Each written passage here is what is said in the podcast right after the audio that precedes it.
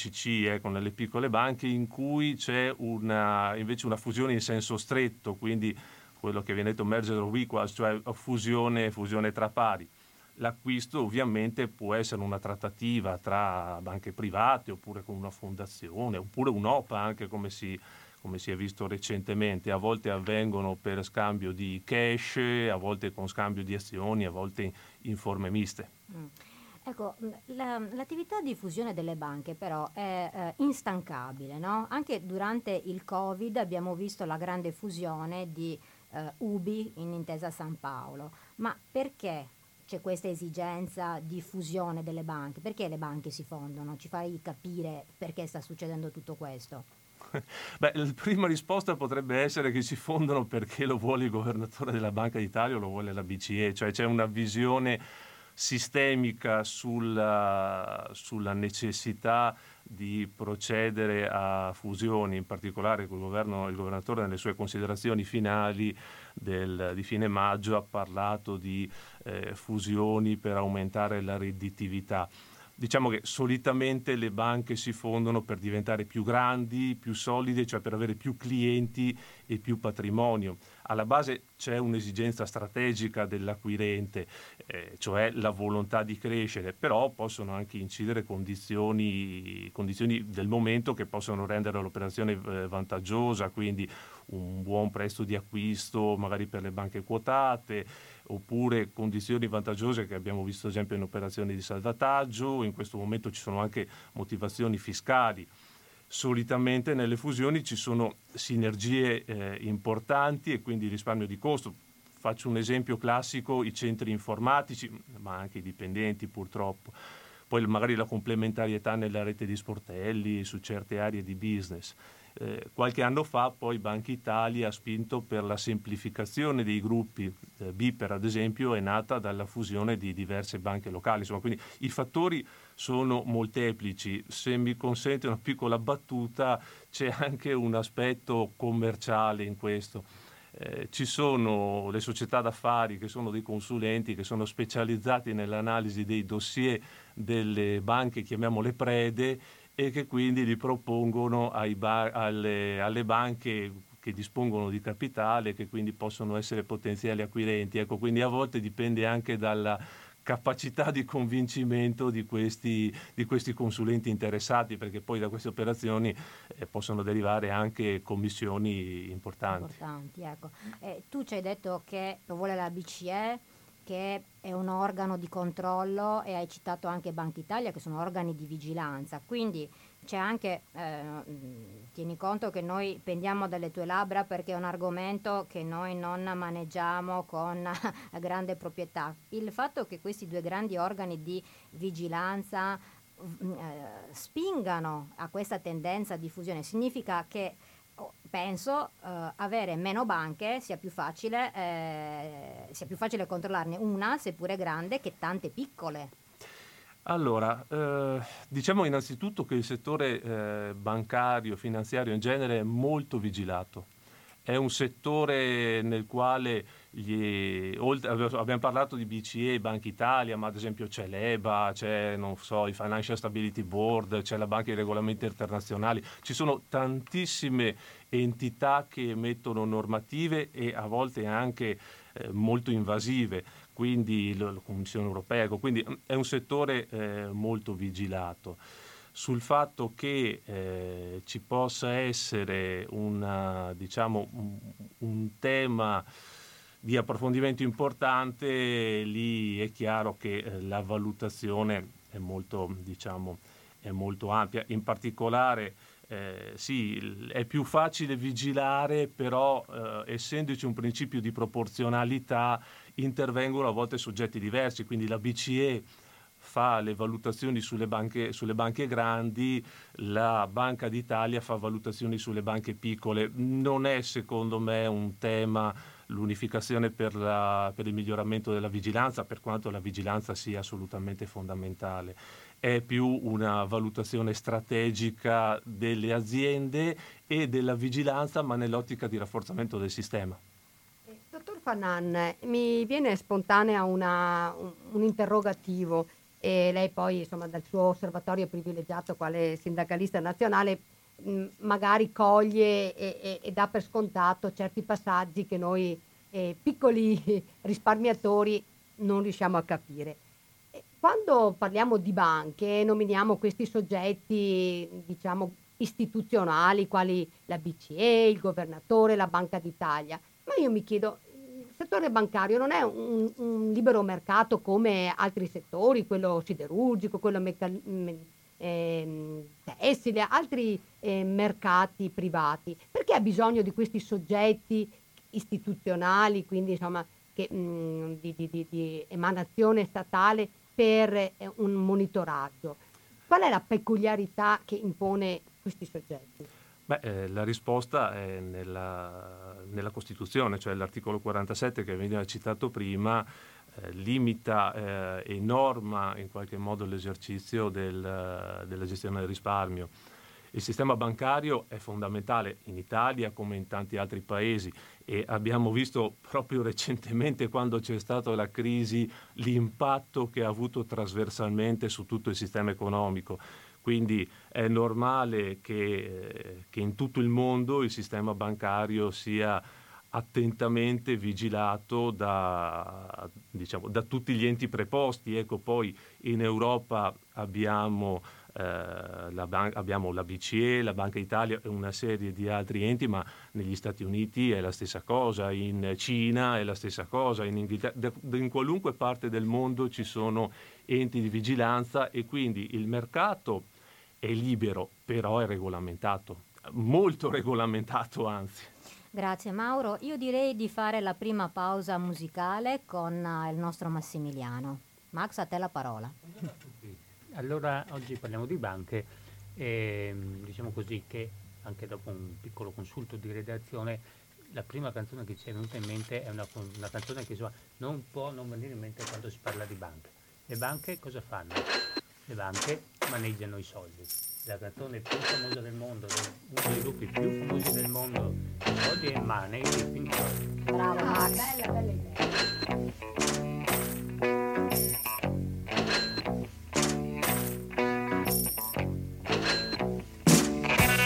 ospite, il dottor Mauro Fanan, e torniamo a parlare di eh, fusioni bancarie.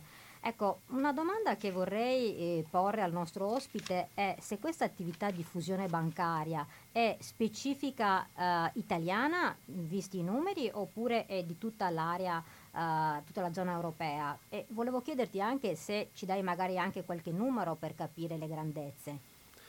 Beh, certamente non è soltanto italiana, anzi la visione della BCE è quella di eh, portare queste dinamiche proprio in tutta l'area euro. Per dire in Italia c'è stata recentemente c'è la fusione da Intesa San Paolo e Ubi, ma in Spagna c'è la fusione tra CaixaBank e Bankia, quindi anche lì eh, una fusione molto rilevante. Come numeri diciamo che negli ultimi dieci anni le banche euro sono passate da 6.300 a 4.400, quindi un calo medio del 30% però il 20%, quindi praticamente i due terzi di questo 30% è avvenuto negli ultimi cinque anni, ecco quindi un'accelerazione importante. Non è che questo però si avvenga in modo omogeneo in eh, tutta Europa, ecco per dire eh, in Italia, Francia e Spagna la diminuzione è stata del 40%, in Olanda del 70%, in Germania soltanto del 20%, quindi eh, è una situazione abbastanza eterogenea, ovviamente frutto anche delle, delle situazioni storiche e anche della cultura del tipo di paese. Se parliamo poi di sportelli, anche questi sono diminuiti mediamente del 30%, l'Italia è più o meno in linea, l'Olanda è diminuita di quasi del 65%, ecco in Spagna del 44%, quindi eh, ecco, in Francia invece soltanto del 16%. Stessa cosa per i dipendenti. Eh, negli ultimi dieci anni i dipendenti bancari nel, in Italia sono diminuiti del 15%, che è più o meno la media europea, in Spagna del 30%, in Francia appena del 5%. Quindi è una situazione che è un trend comune a, tutto, a tutta l'area euro che però si differenzia in funzione delle condizioni del singolo paese. Ok, ma eh, consentimi questa domanda un po' a, a tecnica, ma questa progressiva reduzio ad unum, no? che sembra che le banche tendano verso l'uno cattolico, no? la domanda è, quando pensate di fermarvi, nel senso, quando, quando potrà restarsi, cioè che numero si presume si possa uh, raggiungere, perché non è che poi dopo dovremmo dirvi crescete e moltiplicatevi di nuovo, nel senso quali potrebbero essere gli scenari? Ma, eh, io dico sempre che tra un po' i bancari dovranno essere protetti dal WWF come eh, i panda sì. e quindi effettivamente la linea è quella. Dove ci fermeremo mm, non lo so, mm, anzi mm, noi come sindacati siamo eh, favorevoli alle fusioni nel momento in cui servono per salvare aziende in difficoltà, per sostenere aziende in difficoltà, però la progressiva concentrazione non è certamente favorevole. Ecco, c'è uno studio molto interessante di un paio di mesi fa de, che ha fatto la LUIS, quindi l'Università di Confindustria, ecco, non tipicamente sindacale, che parla proprio del rischio di oligopolio, ecco, cioè un mercato concentrato dominato da, da pochi operatori. Eh, qua portano l'esempio della Spagna dove dicono che le prime cinque banche sommano una quota di mercato del 70%, in Francia e in Italia del 50, in Germania eh, sopra il 30, però sono dati del 2019. Se consideriamo eh, la fusione di, di, Intesa Ubi e che poi altre sono in andamento, si supererà probabilmente il 60%. Ecco, è un tema molto rilevante che ha poi delle ripercussioni ovviamente sul, sull'offerta di credito, sulle, sulle, condizioni economiche applicate ai clienti, insomma su diversi, su diversi aspetti.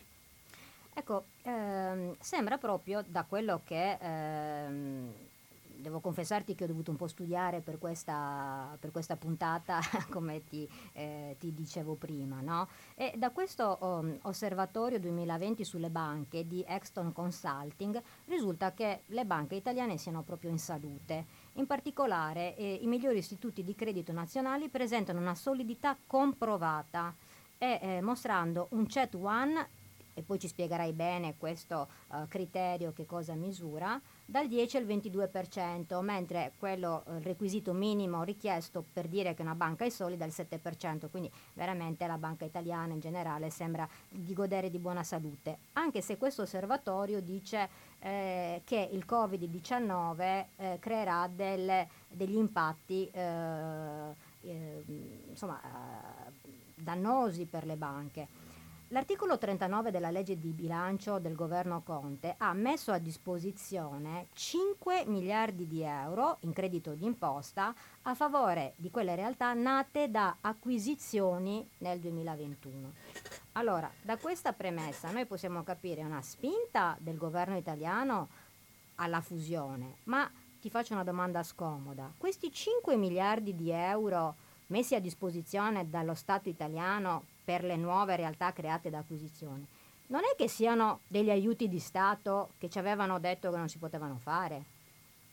Ma se c'è qualcuno dell'ABI in ascolto credo che abbia avuto un coccolone. No, eh. non, sono, non, sono, aiuti di Stato anche perché sono, eh, sono imposte anticipate, quindi sono imposte che in qualche modo le banche hanno già versato. Eh, allora, il CET One è il eh, principale, non entro nel tecnico, il principale indicatore di solidità del patrimonio di una, di una banca. Eh, la, valu- la, BCE, parlo delle banche più grandi, quindi quelle che, eh, sulle quali si può trovare riscontro sui giornali, la BCE stabilisce il valore minimo per ogni, per ogni, per ogni gruppo. Eh, sì, le banche sono solide, certamente le banche italiane si sono riprese dopo la crisi importante che c'è stata negli anni passati, eh, però eh, il timore di, di, alcune, diciamo di una visione, ma anche della stessa vigilanza è che il, non tanto il Covid in sé come virus, ma le conseguenze economiche potessero mettere in crisi e che quindi aumentassero le sofferenze e quindi di riflesso che ci dovessero essere maggiori accantonamenti. Mm, non, al momento sì, c'è stato un leggero aumento delle sofferenze, però nulla di che e anzi sembra che la ripresa economica sia abbastanza vigorosa. Ecco, quindi questo, questo timore al momento sembra infondato. Peraltro eh, l'EBA, che è una delle authorities, ha eh, caldamente consigliato, diciamo non obbligato, ma caldamente consigliato di non distribuire i dividendi per il 2020 e il 2021. Anche questo ha contribuito a rafforzare la solidità del sistema, quindi diciamo che la solidità del sistema non è in discussione.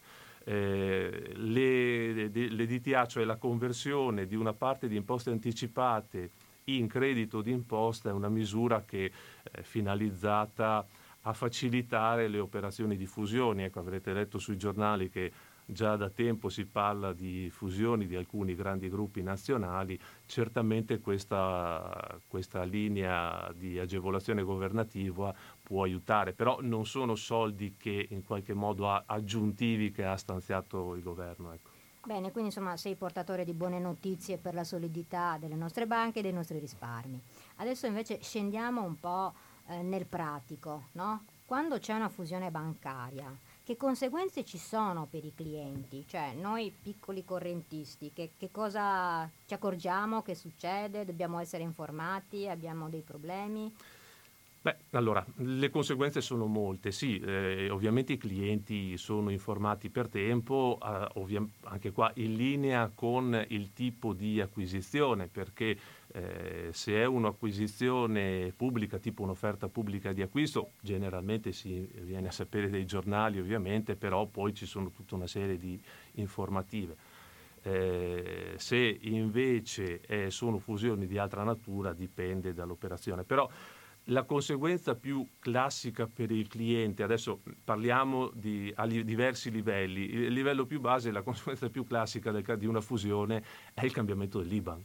Quindi eh, il cambiamento del codice del, del conto corrente, ecco, che magari può sembrare una banalità, però non lo è. Poi magari anche, so, la sostituzione delle carte, tipo il banco, ma i cambiamenti nell'internet banking, poi ci sono anche altri tipi di cambiamento, cioè eh, cambia il personale, perché il personale delle due aziende solitamente viene, eh, viene diciamo, mescolato proprio per facilitare la diffusione delle competenze, della cultura aziendale, quindi anche magari la familiarità, le prassi che c'era con un, il personale dello sportello vengono a cadere, poi cambia il sistema informativo, quindi anche certi tipi di operazioni avvengono in maniera diversa. Poi ci sono conseguenze anche di altra natura, la prima delle quali è il fatto che eh, ad esempio le filiali possono essere chiuse, se non subito, magari dopo un po' di tempo, eh, il fatto che possono cambiare le condizioni economiche, ma eh, anche, poi questo dipende anche dalle condizioni di mercato, soprattutto c'è un tema rilevante che è l'unificazione delle linee di credito e, e della valutazione del merito creditizio sui, sui fidi, cioè ho 10.000 euro con una banca, ho 10.000 euro con l'altra banca, le due banche si fondono, eh, non è che eh, solitamente ottengo 10 più 10 che fa 20, ma posso ottenere 18, 15, dipende dalla valutazione del merito creditizio che l'acquirente ha eh, diver- probabilmente in modo diverso rispetto all'acquisito. Ehm, quindi, eh, allora, innanzitutto una domanda molto banale, eh, cambia l'IBAN e, e quindi io se eh, devo ovviamente ai miei eh, debitori devo dare un altro IBAN, devo comunicare un nuovo IBAN, se ho delle eh, domiciliazioni, quelle là non le devo cambiare, fanno tutto automaticamente durante la fusione. Sì, avviene tutto automaticamente. Allora, l'IBAN eh, tra privati sì, bisognerà dare il nuovo IBAN, anche se poi eh, spesso vengono mantenuti per un certo numero di mesi, per un anno, dei meccanismi di giro automatico per in modo che le operazioni in corso, ad esempio, non, eh, non subiscano cambiamenti. Le domiciliazioni sono girate automaticamente, però eh, ad esempio il libretto di assegni quello va cambiato. Mm. Invece hai parlato anche di merito creditizio, cioè se io ho un mutuo con la banca incorporata, non c'è la possibilità dell'incorporante di cambiare i requisiti per, uh, del mio merito creditizio, no? Cioè, Beh, sul mutuo no, sul, sul mutuo, no perché no. il mutuo è un'operazione a lungo termine, viene deliberata e quindi no, eh, però può cambiare sulle linee, sulle linee, sottoposte a revisione periodica, quindi tipicamente i feed in conto corrente, chiaro che eh, la valutazione del merito creditizio è la capacità del cliente di eh, rimborsare i finanziamenti e questa valutazione eh, ciascuna banca ha la propria metodologia, può differire e quindi in questo senso può differire anche eh, l'importo erogato dal, in fase di rinnovo degli affidamenti da parte dell'acquirente che come dicevo prima solitamente non corrisponde mai alla somma delle due linee originarie ma a una, diciamo, solitamente a una frazione di questo. Dottor Fanan, avvocato Usai, dalle vostre conversazioni sembra che il panorama sia roseo, abbiamo una stabilità, abbiamo dei, dei legittimi contributi dello Stato alla, alle banche e in qualche piccolo incontratempo per il cambio di IBAN, ma tutto questo non tocca la vita dei, eh, dei cittadini. Tuttavia, già dalle aule giudiziarie, non voglio fare l'avvocato del diavolo, però eh, nei nostri tribunali, e penso a Vicenza, sono stati inondati di eh, contenziosi bancari. Eh, ci sono stati scandali eh, notori insomma, nelle banche, Montepaschi, la Fideuna, eh, la Banca Popolare di Vicenza. Ma tutto questo è estraneo ai, ai movimenti bancari, alle fusioni o è, è, una conseguenza o può essere la causa? Sono eh, situazioni completamente diverse e avulse o questo malessere che il cittadino vive rispetto alla banca è, è fondato? Brava Monica, perché anch'io mi sono chiesta, ma la situazione delle banche venete mh, Popolare di Vicenza, Veneto Banca, questi organi di vigilanza non si erano accorti proprio di niente? Mm, guardate, eh, è un tema molto delicato, nel senso che ci sono dei procedimenti giudiziari in corso e quindi eh, dubito che nessuno sapesse nulla nel merito. Se poi mi chiedete delle fusioni eh, riguardanti queste aziende, beh, vi posso dire che le fusioni in questo caso sono servite per salvarle perché le banche da sole sarebbero fallite come di fatto erano tecnicamente, mi sembra che le due banche siano state comprate da intesa per un euro e peraltro con diversi miliardi di euro di, di, aiuti da parte dello Stato, quindi mh, non è l'unico caso, ricordo le quattro banche risolte, ecco, eh, ma poi anche altre situazioni. Per dirvi, Carige in questo momento è, è stata acquisita dal Fondo Interbancario di Tutela dei Depositi, il Fondo Interbancario sono le banche, quindi le altre banche del sistema hanno contribuito per fare in modo che questa banca sia salvata. Un, come un fondo di garanzia praticamente. È il fondo di garanzia. Eh, okay. Perché questo? Perché si sono resi conto, e in particolare con le quattro banche risolte, che quando una banca va in difficoltà tutto il sistema va in difficoltà perché tutti i risparmiatori perdono fiducia sulle capacità del sistema di reagire. Ed è stato un insegnamento molto rilevante e infatti da quel momento in poi anche l'atteggiamento della vigilanza è cambiato decisamente. Quello che dispiace è che abbiano dovuto farne le spese risparmiatori, eh, dipendenti, e eh, anche diciamo, tutto il sistema economico perché da quelle operazioni purtroppo i danni che ne sono usciti sono stati veramente rilevanti e anche trasversali. Dottor Fanan, vediamo cosa ne pensano poi i nostri radioascoltatori quando apriremo eh, le, le, telefonate verso le luna. Sì, lì si è aperto il frangente penale, eh, in quel frangente. Ecco Ma... Max, sì. Cosa sono le quattro banche risolte? Scusi, l'ho usato un termine tecnico che sì, tra, noi, sì, tra sì. noi bancari Beh, esatto. è, è abitudine. Sono le quattro banche per le quali è intervenuto il fondo di risoluzione quindi è un fondo di Banca Italia, poi eh, diciamo è governato, eh, rientra anche la BCE, è un fondo che interviene per gestire crisi bancarie eh, che non, hanno, diciamo, non sono potute risolversi con gli strumenti ordinari del mercato in particolare in quel momento il fondo interbancario non poteva utilizzare lo schema volontario. Non vorrei entrare troppo nel sì, tecnico, no, però, sono, però uh, sono le quattro banche che erano Cassa di risparmio di Ferrara, Popolare Canti. dell'Etruria, Banca Marche e mi pare la Cassa e, di E di tutti Chieti, stiamo Chieti. pensando se avevamo conti correnti in quelle banche per vedere se ci è andata male. Beh, vabbè, per, per, i clienti però diciamo che eh, non è che tendenzialmente sia cambiato molto, anche se poi in verità una banca nel momento in cui entra in crisi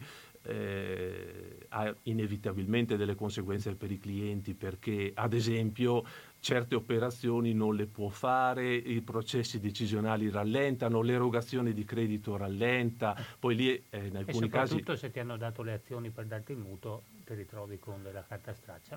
Beh, quella riguarda in particolare le due banche venete e però lì ci sono procedimenti giudiziari in corso, ecco, quindi su quelli preferisco non esprimermi. Benissimo. Per fortuna non era una non era una prassi di tutto il sistema. Sulle no. azioni che hanno perso valore, Max, direi che dobbiamo mettere un po' di musica. Mettiamo un po' di musica. sì. e certo, per stemperare, per stemperare. Un po' di musica e un po' di poesia. Allora, le banche dove nascono? Le banche nascono in Italia sostanzialmente, le prime banche nel Medioevo. Addirittura la banca più longeva del mondo è il Banco di San Giorgio, che è una banca di Genova è quella che ha operato per più tempo nella storia perché fanno risalire la sua fondazione al 1149. 1149. Eh, I genovesi sono notoriamente sono dei notoriamente grandi risparmiatori, no? Braccino co- corto. Cos'è successo? Che siccome la Repubblica di Genova aveva un sacco di spese, si è fatta prestare i soldi da alcuni cittadini che si sono consorziati e hanno fondato questo prim- primo nucleo di una banca che poi si è sviluppato e hanno visto che questo sistema di prestiti funzionava, soprattutto per chi faceva i prestiti, e questa banca genovese è diventata praticamente l'antesignana delle banche centrali, quindi la banca di Genova gestiva la fiscalità, gestiva il denaro e poi ha cominciato anche a gestire i, i depositi, i prestiti, il risparmio, insomma tutte le attività che poi le banche, le banche hanno fatto. Quindi diciamo l'origine delle banche dove ci porta? Ci porta a Genova. Genova fa venire in mente i cantautori genovesi. Ah, senza, sì, beh, sì, sì, non, certo. si può, non, si può, non pensare a dei cantautori genovesi. Ecco, eh, in particolare a me piaceva eh, segnalare Gino Paoli, che viene sempre un po', secondo me, associato ad alcune canzoni un po' bar- balneari, e invece non è vero. Probabilmente una delle canzoni più belle di Gino Paoli è Sassi, una canzone che sto per mettere, e nella quale sicuramente insomma, chiunque ha un po' di confidenza con, anche con la poesia genovese riconoscerà i tratti del, diciamo, di Sbarbaro, di Montale, di Caproni, un linguaggio un po' ermetico ma una poesia veramente alta. Allora che? Radio Cooperativa e stiamo trasmettendo dai locali di Strada Battaglia, siamo quelli che il diritto, eh, trasmissione realizzata e condotta dai giuristi democratici sui temi di giuridici e attuali. E, ehm, prima di riprendere la, l'ordinaria eh, conduzione, alcune eh, informazioni. Ricordo per i soci e per i conduttori di eh, Cooperativa Informazione e Cultura, che è la cooperativa che gestisce Radio Cooperativa, che sabato 26 giugno alle 14.30 presso la sede in via Antonio da Tempo a Padova, eh, vicino al centro Giotto per intenderci, si terrà in seconda convocazione l'assemblea annuale ordinaria molto importante, si approverà il bilancio, si approvano diciamo, le linee anche eh, strategiche, editoriali dell'anno a venire.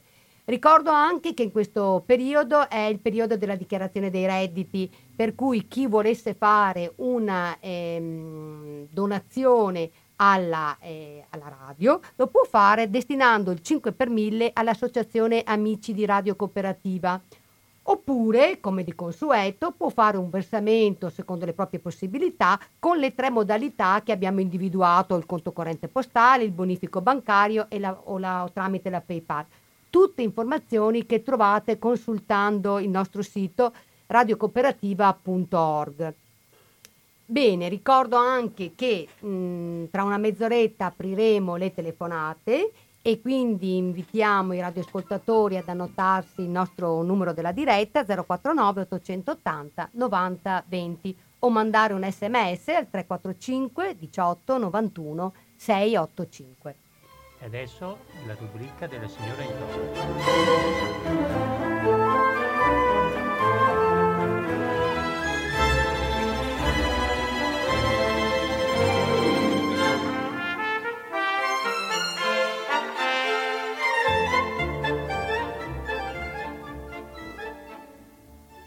Per la rubrica La signora in toga oggi abbiamo scelto di parlare di un referendum e invitandovi a consultare il, rito, il sito referendum.eutanasialegale.it che da, già dal nome si intuisce cos'è. È un'iniziativa promossa da una pluralità di associazioni, tra cui l'associazione Luca Coscioni, il, l'associazione referendum, comitato referendum eutanasia, alcune anche forze politiche come Più Europa, Partito Socialista Italiano e anche l'Unione degli Atti e degli Agnostici, l'UAR.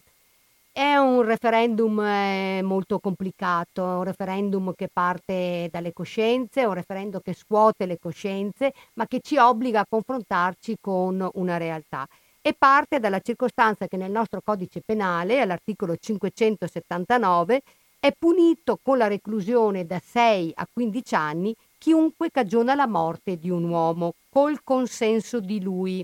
Quindi è l'ipotesi appunto del, della, dell'assistenza e dell'eutanasia, mo- l'accompagnamento alla morte.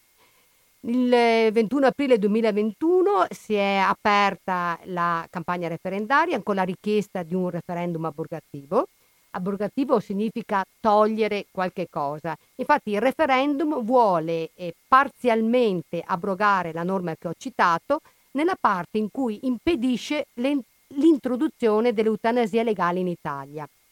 L'omicidio del consenziente, proprio come è punito dall'articolo, infatti non è altro che un reato speciale della categoria più ampia dell'omicidio ed è stato introdotto questo eh, tipo di reato proprio per impedire e per punire l'eutanasia. Con questo intervento sarà possibile, a seguito dell'abrogazione, l'eutanasia attiva nelle forme previste dalla legge sul consenso informato e sul testamento biologico e in presenza di tutti quei requisiti che sono stati elaborati dalla giurisprudenza a partire dal caso Cappato che, ha, eh, che è noto a tutti. Invece tutte rimarrà punito comunque, ecco non dobbiamo scandalizzarci, perché rimarrà comunque punito il fatto se è commesso contro la volontà della persona, contro, nei confronti di una persona incapace, oppure il cui consenso sia stato estorto con violenza, minaccia o contro un minore di anni 18. Tutte le altre condotte fuori da questi casi saranno reato di omicidio doloso e come tale severamente punito dal nostro ordinamento. Per fare capire meglio questo mm, tema è importante dare alcune informazioni. Per esempio, che cosa si intende per eutanasia attiva, che è vietata nel nostro ordinamento sia nella versione diretta, in cui è proprio il medico che somministra un farmaco mortale, eutanasico, alla persona che ne faccia richiesta, sia nella versione indiretta, quella in cui il soggetto praticamente prepara il farmaco mortale, eutanasico, che poi viene assunto in maniera autonoma dalla persona. In questo caso, il primo caso, quindi nella versione diretta, è, pu- è punito come omicidio del consenziente, nella seconda, indiretta, è punito come istigazione e aiuto al suicidio. C'è anche la forma di eutanasia passiva, cioè praticata, come si dice in gergo giuridico, in forma omissiva, cioè impedisco di, eh, mi astengo dall'intervenire per tenere in vita il paziente in preda a sofferenze. È già eh, considerato penalmente lecito, soprattutto quando l'interruzione delle cure ha come scopo proprio quello di evitare l'accanimento terapeutico. Siccome eh, queste definizioni lasciano delle zone ambigue, delle zone ehm, miste, delle zone complesse in cui è difficile capire se eh, l'eutanasia è stata fatta mediante azione o mediante eh, omissione. E poi ci sono eh, pazienti eh, gravi, che, sofferenti, che però anche con eh, l'eutanasia passiva rischierebbero di sopravvivere a lungo, proprio per evitare queste zone eh, grigie si è chiesto un intervento normativo chiaro con questa abrogazione che permetterebbe di eh, adottare delle forme controllate di accompagnamento alla morte come libera scelta delle persone. Per la rubrica, completamento della rubrica, oltre a queste informazioni di carattere generale, noi consigliamo sempre, diamo qualche indicazione per ampliare le nostre conoscenze. Vi invito a eh, visitare il sito di eh, Progetto Futura Network, cambiamo completamente eh, argomento. È un, un, sito nato recentemente, il 21 maggio 2020, proprio anche a seguito della volontà di far ripartire il paese dopo la crisi da Covid-19. È un, um, deriva dal, nome futura, deriva dal plurale della parola latina futurum ed è proprio ehm, vuole aiutare a immaginare i possibili scenari futuri. Infatti coinvolge diverse competenze, per esempio la Fondazione Unipolis, l'Arba Business Review d'Italia, l'Institute Italiano for the Future, l'ANSA e la Radio e la RAI che sono media partner, quindi molte professionalità, molti giornalisti di pregio dalle, dalle, anche dal per esempio dal direttore di Nova Il Sole 24 Ore, il responsabile della redazione Asvis, c'è un comitato di redazione molto cospicuo e vi invito a visitare perché è una fonte di informazioni eh, molto, molto curata e molto attendibile. Grazie Monica che ci hai parlato soprattutto della questione referendaria sull'eutanasia che è un tema Uh, sul quale tra l'altro noi giuristi democratici stiamo preparando anche degli eventi perché è giusto che eh, per quanto delicato, trattando di questioni bioetiche, eh, se ne parli perché eh, la vita è un dono, ma noi siamo dei giuristi e se ci viene donato qualcosa poi è giusto che ne possiamo disporre. Ecco.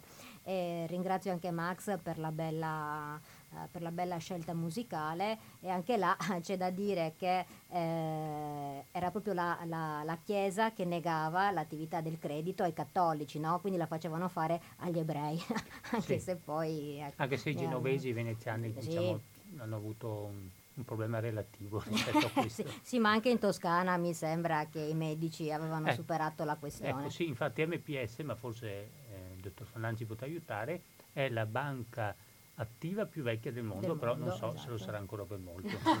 ecco, eh sì, quest'anno... Beh, sicuramente ecco. è del 1473, mi sembra, quindi credo che sia eh, certamente, se non la più vecchia, tra le più vecchie, anche se loro dichiarano di essere i più vecchi. Eh, sulle conseguenze della situazione attuale, beh, diciamo che è su tutti i giornali, quindi eh, l'ipotesi che sia acquisita o per intero o divisa in più rami eh, è nell'ordine delle cose, dato che lo Stato italiano, che adesso controlla oltre il 60%, dovrà, dovrà uscire. Mm, poi eh, noi in realtà eh, per certi versi preferiremmo che eh, non si procedesse in questa direzione, ma che invece ci, fosse, ci sia la ricapitalizzazione e che si possano valutare scenari, scenari di continuità. Ecco, poi chiaramente eh, l'ambito è molto delicato, però è un'azienda che in questo momento è sul mercato, ovviamente ha passato una serie di traversie rilevanti, ecco perché negli ultimi anni è stata veramente messa in difficoltà, a volte anche in ginocchio, anche da, eh, insomma, dalle conseguenze di, di, di certe operazioni e di certa gestione. Mauro, torniamo però alla, al focus della nostra puntata, cioè le fusioni bancarie. Eh, vediamo, oh, Monica appunto ci diceva, ma è veramente tutto così positivo? No? Ecco, eh, allora vediamo se le fusioni bancarie possono, avere, possono creare dei danni ai, ai clienti. Beh, danni, diciamo che danni linea di massima no. Allora, gli azionisti hanno un diritto di recesso solitamente di circa 15 giorni, però come clienti danni particolari derivanti direttamente dall'operazione di fusione diciamo che è difficile, eh, però comunque poi se un cliente si ritenesse danneggiato ci sono tutte le modalità per eh, fare le azioni, quindi dal reclamo al ricorso all'arbitro finanziario oppure l'azione legale, quindi insomma qui voi giocate in casa, eh, poi oltre ai legali sono le associazioni di categoria, gli esposti a Banca Italia, ecco, però solitamente dall'opera- te- dall'operazione di fusione tecnica in sé non è che derivano danni eh, diretti specifici. Monica, continuano le belle notizie quindi, eh? Sì, beh, però... Beh, eh, non però è proprio vorrei... che siano tutte belle, eh, perché voi mi avete chiesto di danni, danni diretti, sì. non di conseguenze perché le mm. conseguenze invece ci sono quelle. Dottor Fanan, allora continuiamo a provocarla e danni, visto che lei è sindacalista, quindi ha un ruolo ben specifico nel, nel panorama di cui stiamo discutendo, e danni o conseguenze, come lei vuole distinguere, per i dipendenti? Eh, beh, questa la so, visto che giusto, giustamente gioco in casa. Allora, beh, le, le conseguenze per i dipendenti sono molte sono molte. Eh, la, guardi, la prima conseguenza che mi viene da dirle, perché è veramente la più comune, è lo stress, eh, tanto stress da parte dei dipendenti.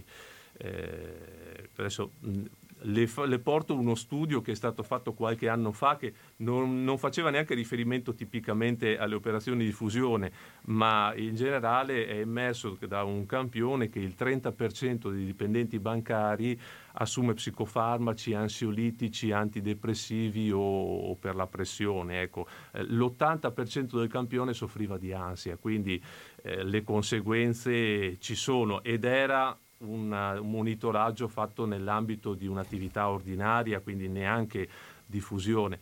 Eh, le porto un altro esempio. Conosco diverse persone che hanno cambiato quattro banche rimanendo nella stessa filiale.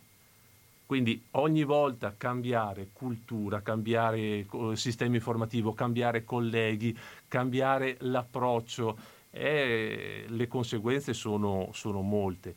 Poi eh, se dobbiamo fare una valutazione di impatto, quindi lungo tutta l'operazione, consideri che eh, l'operazione di acquisizione, di fusione, diciamo, nasce dall'acquisizione, quindi parte da una conoscenza pubblica che di solito avviene dai giornali dell'operazione di acquisizione che è in corso e ovviamente i clienti vanno immediatamente a chiedere ai dipendenti, ma i dipendenti solitamente non sono informati di questo, quindi i dipendenti si trovano a dover rispondere ai clienti di un qualche cosa che anche loro sono venuti ad apprendere dai giornali e già lì la situazione è, è tutta da gestire.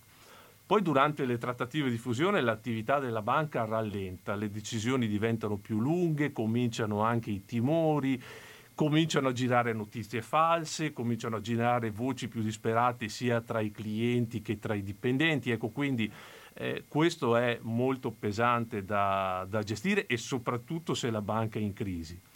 Poi consideri che dopo che l'acquisizione è andata a buon fine subentrano anche i timori individuali perché ciascuno eh, si pone il problema, ma dove andrò a finire, cosa andrò a fare, ho i figli piccoli, ho i genitori anziani, dovrò ricominciare la mia carriera da zero, ecco, quindi eh, questi timori sono estremamente rilevanti per i dipendenti. Poi c'è la fase di riorganizzazione, quindi i dipendenti devono studiare le nuove procedure informatiche, le nuove normative interne, conoscere i nuovi colleghi, le fasi di affiancamento.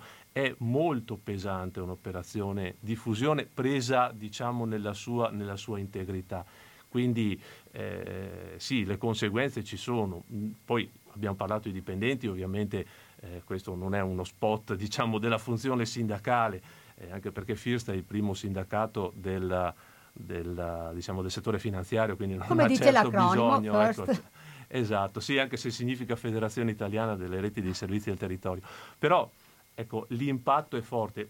Ho parlato di dipendenti, non vale neanche soltanto per i dipendenti, anche se ovviamente sono quelli che noi seguiamo da, da più vicino, vale anche per il territorio, le filiali, insomma. Insomma, allora sembrerebbe proprio che i dipendenti sono gli ultimi a sapere le cose. Effettivamente anche quando si va in MPS eh, e si fa qualche domanda allo sportellista, eh, pende appunto, cioè nell'incertezza, non sa se verranno comprati da Unicredit, si spendono le fake news su chi sarà l'acquirente di questa grossissima banca. Ecco.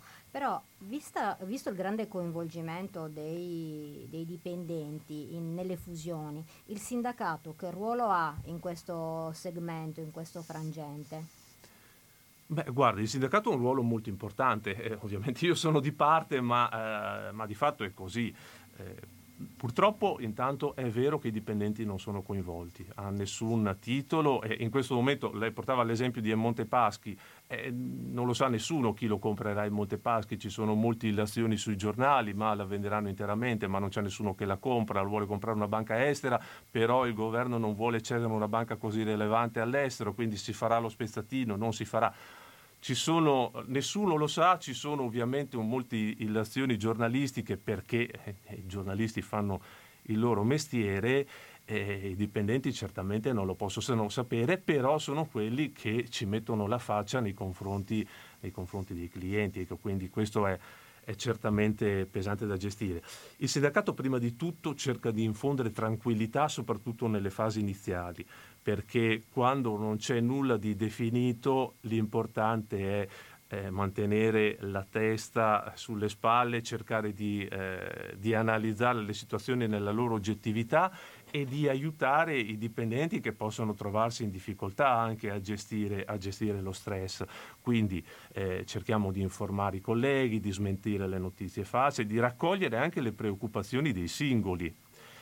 Poi eh, abbiamo un ruolo attivo nel momento in cui c'è eh, la fusione vera e propria, perché lì eh, il contratto nazionale, eh, la legge ci riconoscono la, il ruolo di avviare una trattativa sindacale che preveda le ricadute sul personale, quindi la gestione degli esuberi, l'armonizzazione delle diverse condizioni contrattuali, le tutele dei dipendenti, ad esempio sulla mobilità territoriale e professionale. Ecco, quindi qui cerchiamo di eh, concludere i migliori accordi possibili per la salvaguardia di tutti i dipendenti, tenendo anche conto, anche questo è un aspetto molto rilevante, delle peculiarità diverse perché un cassiere ha problematiche diverse dal direttore della filiale che a sua volta le ha diverse dall'impiegato di un ufficio interno o di un dirigente. Ecco, quindi eh, cerchiamo di eh, fare accordi che salvaguardino al meglio tutte le categorie, chiaramente con una grande attenzione alle fasce più deboli e ai giovani che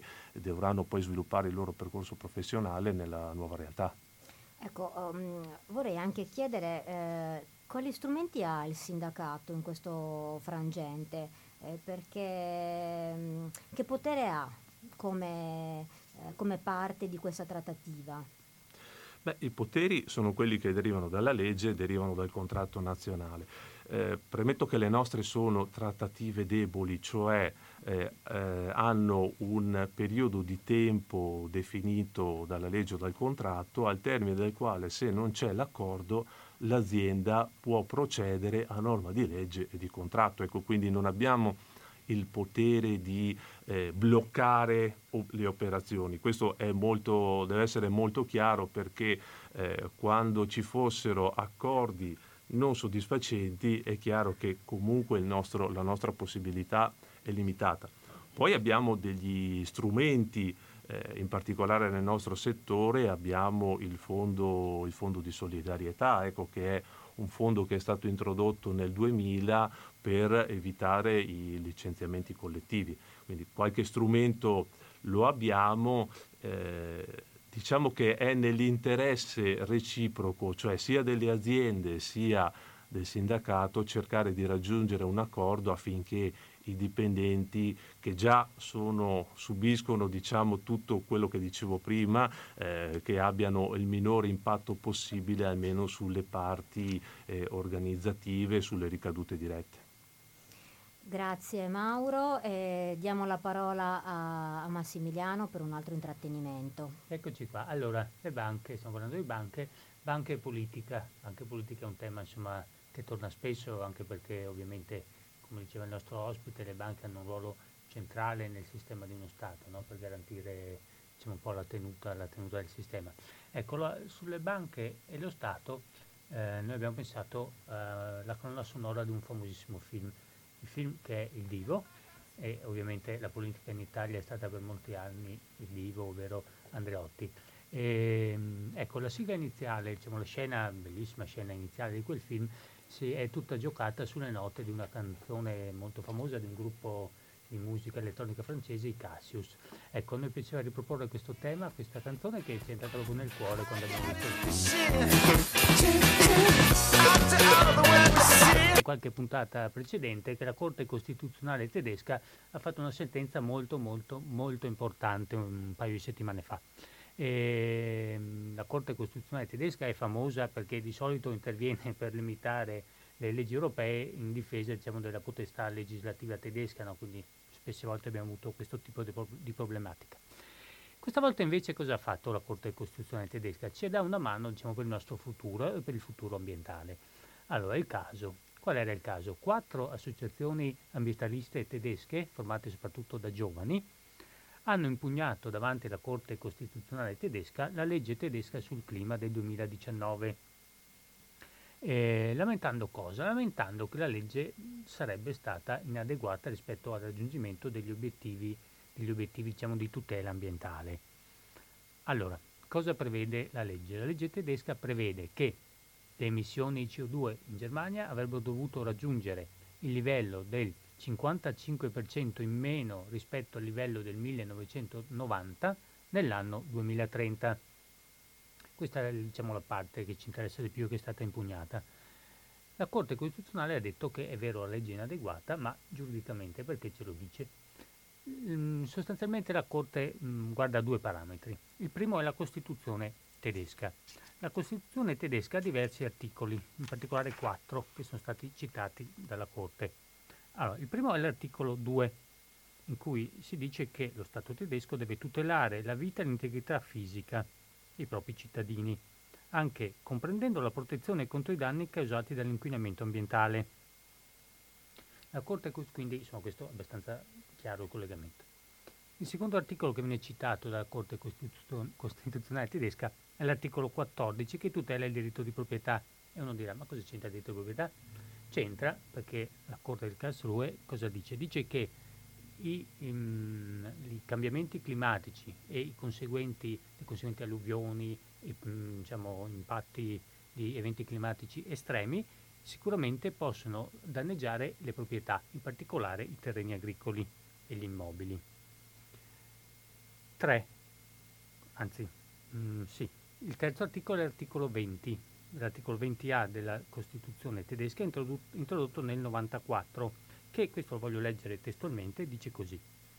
È compito della Repubblica tedesca proteggere i fondamenti naturali della vita e degli animali. Lo Stato tutela, assumendo con ciò la propria responsabilità nei confronti delle generazioni future, i fondamenti naturali della vita e gli animali mediante l'esercizio del potere legislativo nel quadro dell'ordinamento costituzionale e dei poteri esecutivo e giudiziario in conformità alla legge e al diritto. Ecco, unendo tutti questi articoli, l'ultimo in particolare è molto bello e che devo dire Vero, facciamo un po' fatica bello, sì. a, a, ritrovare nelle, nel, nella nostra Costituzione, eh, da tutto ciò la Corte Costituzionale tedesca trae un dovere, un dovere oggettivo dello Stato tedesco di proteggere le, gener- le generazioni future. Ma questi sono tedeschi, cioè se lo dicono lo fanno, insomma, come noi in Italia noi lo diciamo, quello, insomma, sì, si potrebbe fare, ci pensiamo. Lo eseguiamo dopo. Sì. Lo eseguiamo dopo, no? è, è, è, differito. No, loro hanno il dovere oggettivo di proteggere le generazioni future. Quindi questa è la base, diciamo, di diritto interno.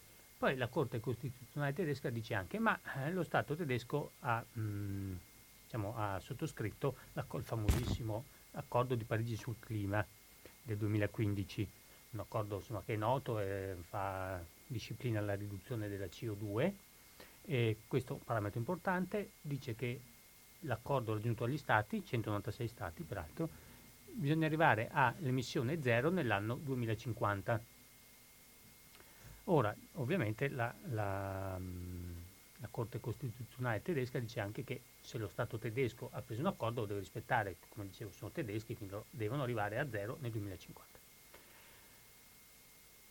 Terzo passaggio giuridico, inoltre, il diritto al clima impatta su qualsiasi diritto di libertà, perché dicono i giudici tedeschi, dice se tu vivi in un ambiente malsano, qualsiasi altra libertà non c'è, perché se tu muori... Un prerequisito tu, del godimento di tutti gli altri diritti. Esattamente, esattamente.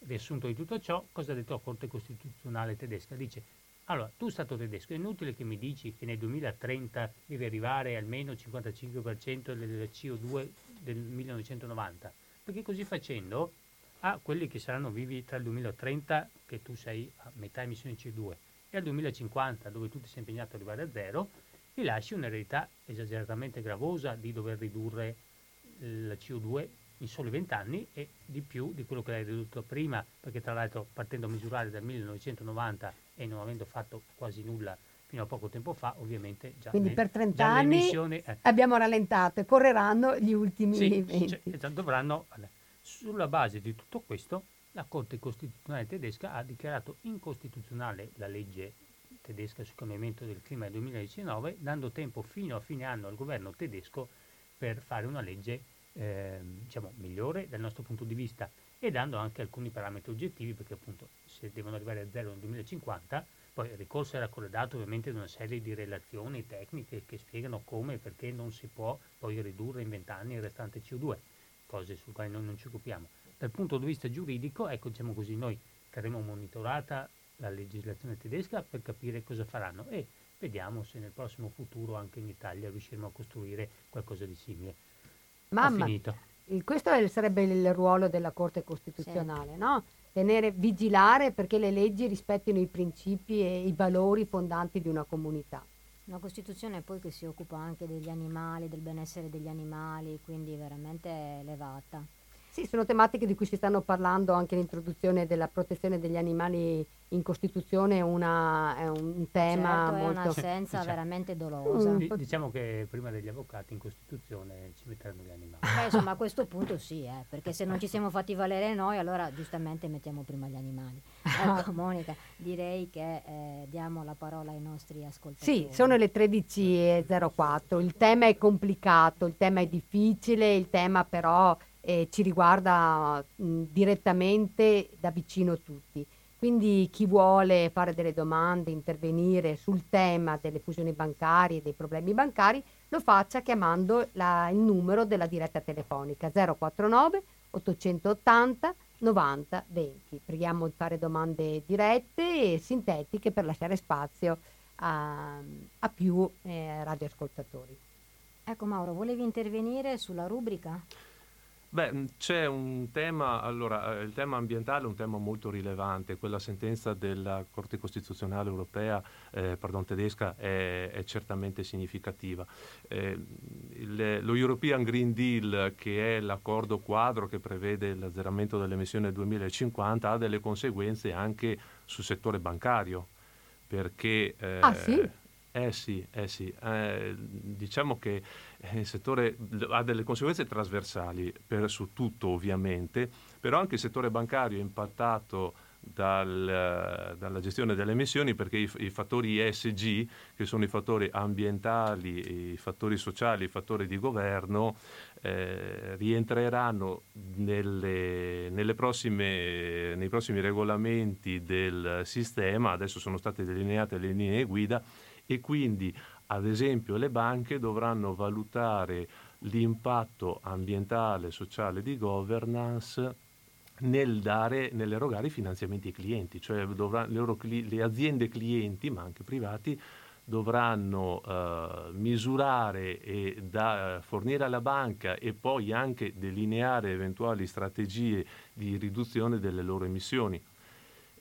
Questo, ha, questo per quanto riguarda l'erogazione del credito, per quanto riguarda la gestione del risparmio, ad esempio nei, nei questionari MIFID, nei questionari informativi sarà richiesta anche la propensione al, della, della, persona, dell'individuo alle tematiche ambientali. Quindi è un tema che riscontreremo in maniera pervasiva più nell'ambito bancario e finanziario. Scusa eh, Mauro, se ho capito bene, la, uh, l'erogazione del credito è data anche dalla presenza dei requisiti della società che li richiede, che richiede il credito, se rispetta i parametri ambientali? Eh, sì, allora eh, adesso ci sono soltanto le linee guida dell'EBA, deve essere ancora emanato il regolamento attuativo, però nell'ambito di valutazione della, del merito creditizio del cliente devono essere computati anche i rischi derivanti dalle emissioni, ad esempio della CO2, parlo del, delle emissioni ambientali che sono le più facilmente misurabili, ma eh, di tutti i rischi che derivano. Perché? Perché è chiaro che a volte, per quanto possano essere ridotti, possono avere un impatto significativo. Ecco, ci fa molto piacere di, questa, di questo approccio etico delle, delle, banche che non conoscevamo, quindi Monica dobbiamo invitare più spesso il dottor Fanan perché ci sono davvero molte Non è un approccio notizie. etico, scusami, scuso di intervenire, è un approccio di sostenibilità e c'è differenza tra sostenibilità ed etica. Vi faccio un esempio, se io al di là di non finanziare i produttori di armi, però se io finanzio la costruzione di una diga, la diga in sé è sostenibile perché dalla diga posso detrarre, posso creare energia elettrica pulita, quindi rinnovabile, eccetera. Però, e questo è l'aspetto sostenibile, poi l'aspetto etico va valutato anche nel, invece nelle conseguenze che ci possono essere magari per, chi, per gli agricoltori a valle della, della, diga che si vedono limitati la portata dell'acqua. Quindi non ho parlato di approccio etico che è un qualcosa di un pochettino più ampio, ma eh, mi, sono, mi, limito per adesso sì, a parlare di fattori di sostenibilità. Tecnico, sì. Certo. Ecco, adesso mh, torniamo alla, al nostro tema delle fusioni bancarie per l'appunto e ehm, vediamo insieme un po' quali sono le conseguenze eh, delle fusioni per i nostri territori e per le nostre comunità, che impatto hanno le fusioni?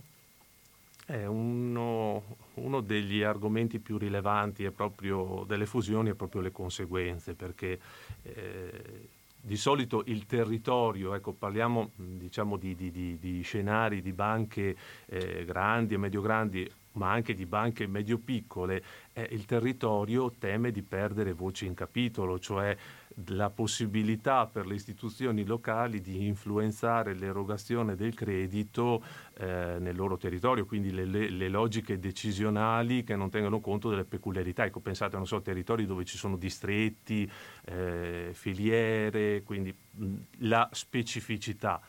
Eh, dall'altra parte poi uno dei timori classici delle istituzioni è che si vada a raccogliere denaro in un certo territorio per poi andare a finanziare, a fare impieghi, quindi finanziare lo sviluppo di un altro territorio.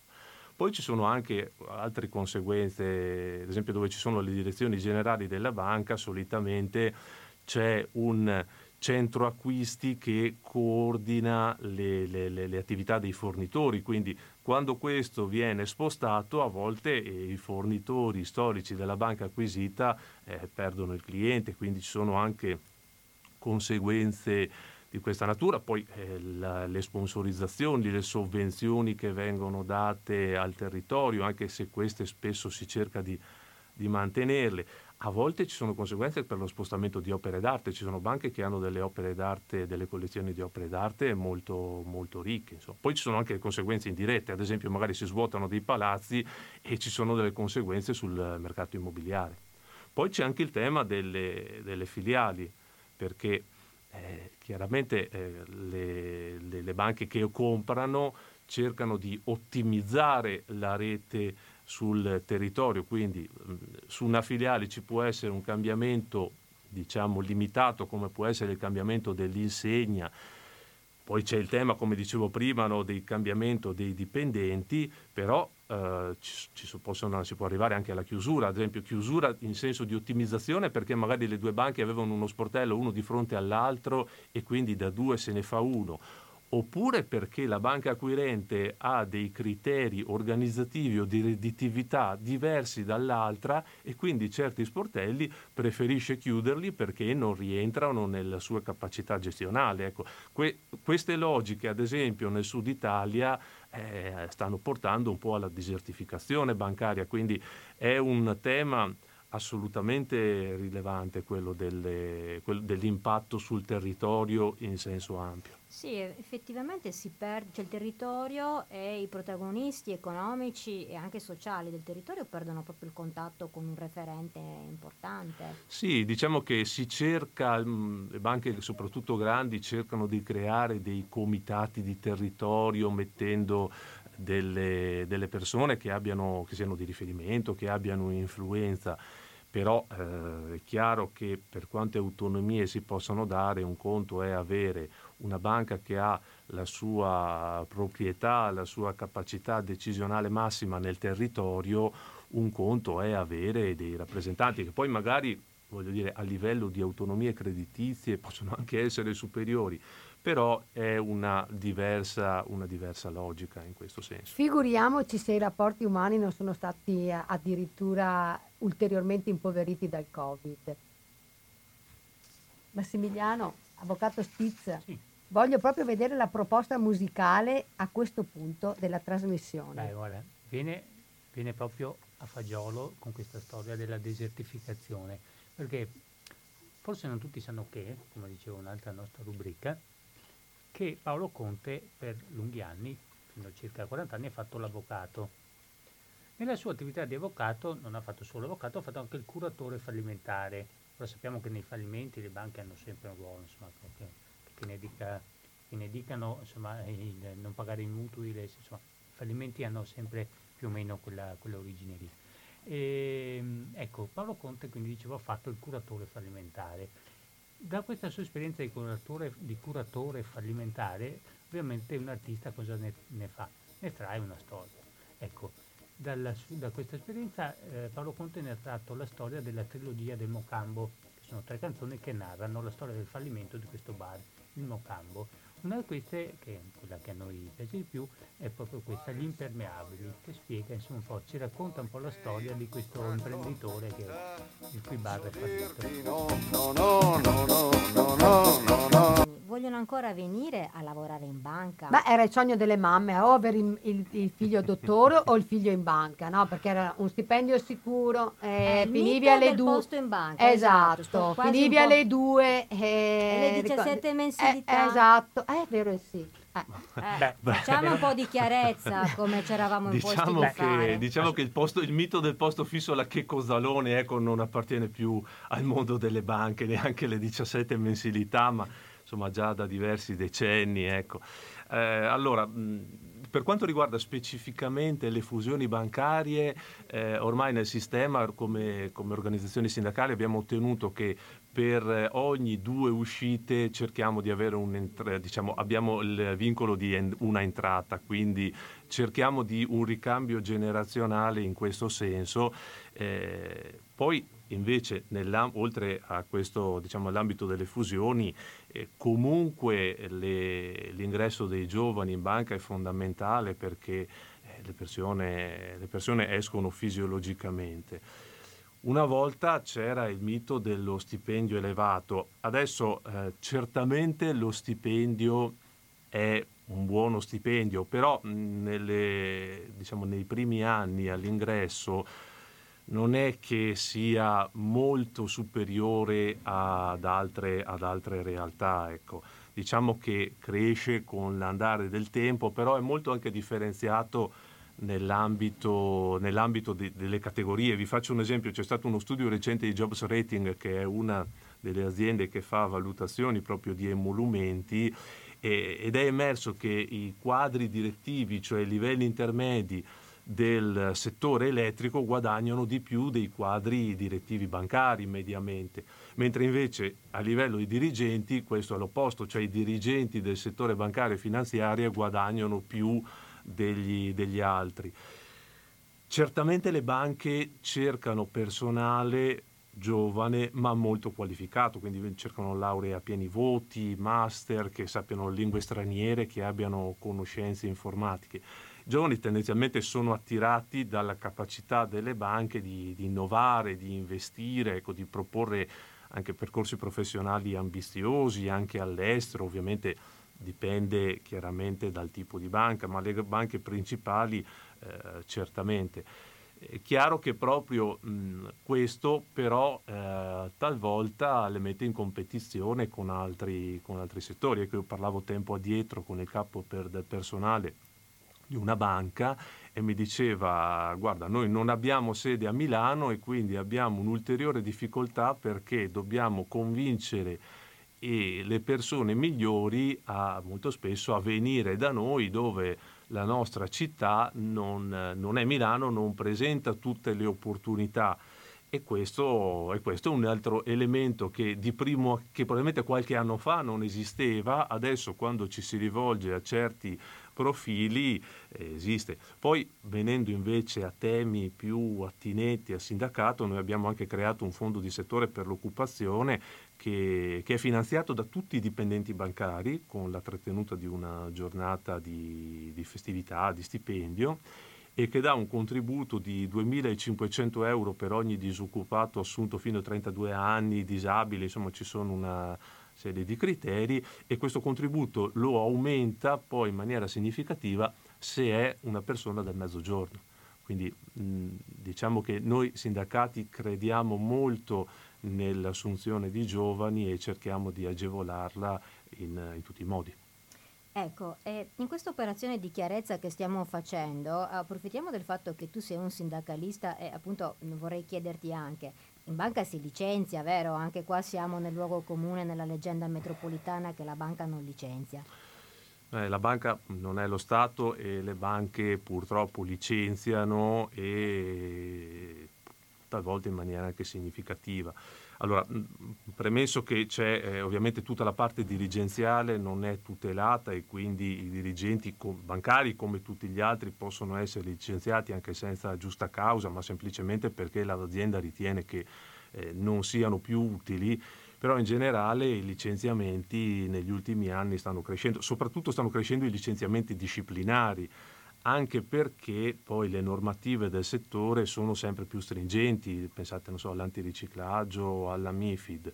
Eh, certamente non ci sono più i licenziamenti collettivi che erano uno dei, diciamo, dei, dei, dei grandi timori degli anni, degli anni, scorsi perché con il Fondo di solidarietà che è il nostro ammortizzatore specifico insomma, del nostro settore è chiaro che lì li abbiamo per fortuna scongiurati e quindi abbiamo cambiato anche l'impostazione strategica delle relazioni sindacali nel nostro settore. Ecco Mauro, tu potresti spiegarci come funziona il Fondo di solidarietà eh, che sembra veramente un istituto illuminato, ecco, un grandissimo ammortizzatore eh, per i lavoratori. Beh, nel settore bancario non abbiamo la cassa integrazione, anzi questa è una delle grandi lamentele dei banchieri perché dicono, insomma, anche con, con certa ragione, peraltro, che eh, pagano 200 milioni di euro l'anno per la cassa integrazione, ma il settore non ne usufruisce, quindi finanziano altri settori.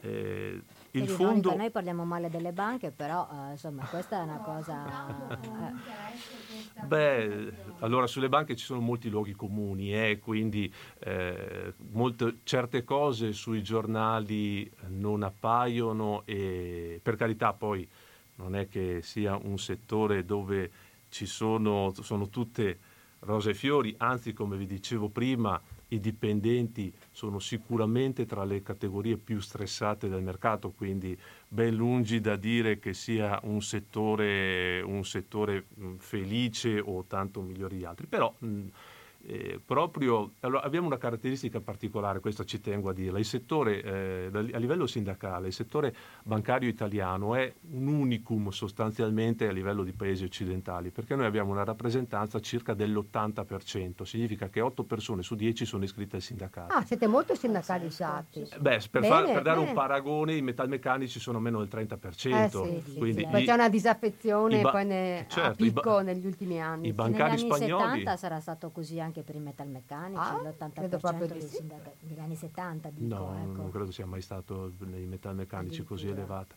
Ecco, per darvi un'idea, il sindacato, il sindacato bancario spagnolo viaggia intorno al 16%, ecco, noi siamo all'80% e questo ci ci eh, permette... ma noi abbiamo il mito agnese delle, delle, degli operai che scendono in piazza, sì, quindi li invece sono pensavamo... i che scendono in piazza. esatto. bah, su questo, sulla legge sugli scioperi ci sarebbe molto da dire, ma insomma non è, questa, non è questa la sede. Però il fatto di avere una rappresentanza così importante ci ha permesso anche di fare delle conquiste sindacali significative. Per, un, per, farvi un esempio, adesso al di là del fondo su cui dopo, dopo ritorno sulla domanda, non sto cercando di eluderla, ma eh, per darvi un'idea, noi abbiamo disciplinato sul nostro contratto nazionale che è stato rinnovato a fine 2019 tutto l'aspetto dello smart working, che è vero che era disciplinato dalla, dalla legge dell'81, però noi l'abbiamo introdotto come con, nell'ambito del contratto nazionale fino a dieci giorni mensili. Abbiamo disciplinato il diritto di disconnessione, quindi cose che altri non, non hanno e di cui stanno parlando, noi, per noi sono già realtà. Questo perché quando il sindacato è forte è chiaro che ci sono benefici per tutti.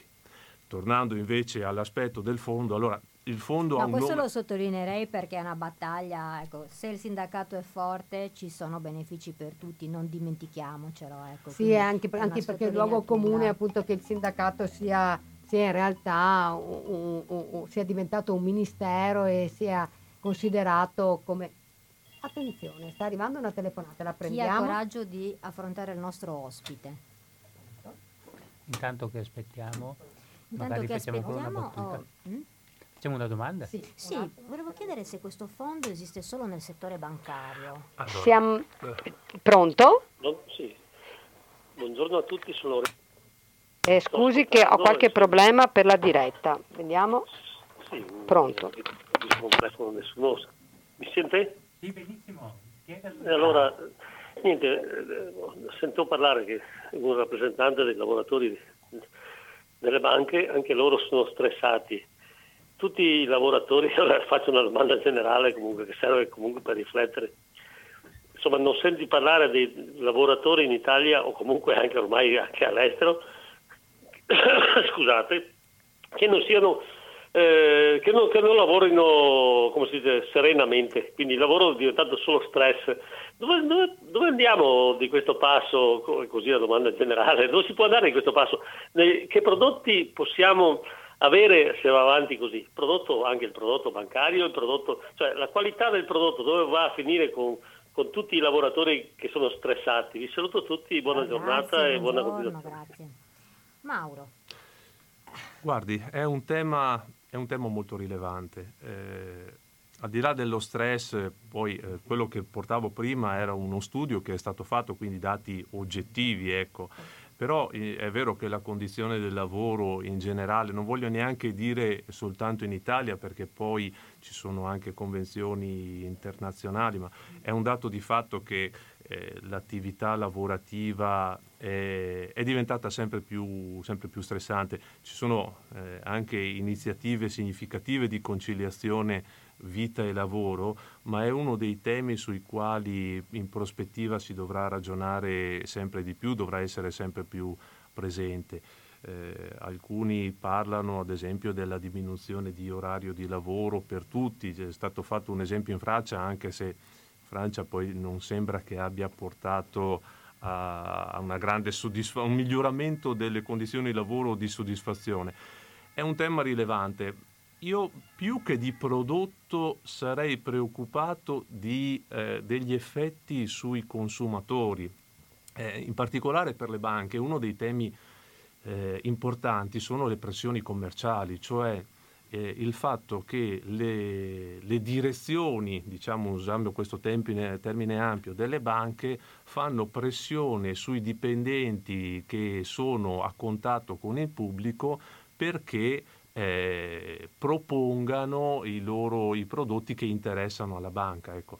E, e questo ovviamente è fonte anche di stress perché impone il raggiungimento di certi, di certi, obiettivi e una serie di condizioni che potete ben immaginare. Ecco, questo è un tema dove i lavoratori lavorano bene, generalmente la qualità di vita ma anche il servizio per i clienti è migliore e questo vale secondo me per il sistema bancario come in generale per tutti i sistemi produttivi. Quindi possiamo concludere con lo slogan ancora attuale, lavorare meno e lavorare tutti.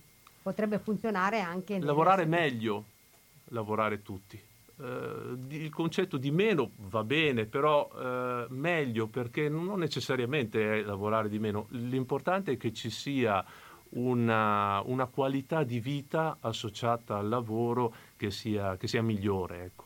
Poi sa, il meno è, è, a volte anche soggettivo. Certamente in, l'Italia è uno dei paesi nei quali si lavora di più. Se vedete le statistiche europee, l'Italia è uno dei paesi che, dove la quantità di ore lavorate è veramente importante. Eh, parlavo con eh, persone che lavorano in altre, in altre nazioni, ad esempio, mi dicevano che da loro quando finisce l'orario le persone vanno via e, so, e quelle che restano sono viste anche di, di, diciamo, di cattivo occhio perché eh, significa che non hanno saputo organizzarsi. In Italia invece c'è l'effetto contrario, cioè se uno non fa straordinario, se uno non sta eh, sempre sul posto di lavoro, viene visto male perché sembra che sia un lavativo. Sì, ecco. c'è il mito, un, il mito del... Sì, è, una, è, è un concetto Anche tra noi avvocati diverso. va molto di moda dire che non abbiamo orari, che sembra che se non sei supersonica, soprattutto le donne, Ehm, Guarda, il diritto sei... di disconnessione di cui parlavo prima è secondo me una grande conquista. Poi l'abbiamo introdotta nel settore bancario, io spero che lentamente anche tutti gli altri ci seguano, ma il diritto alla disconnessione è veramente un diritto di civiltà.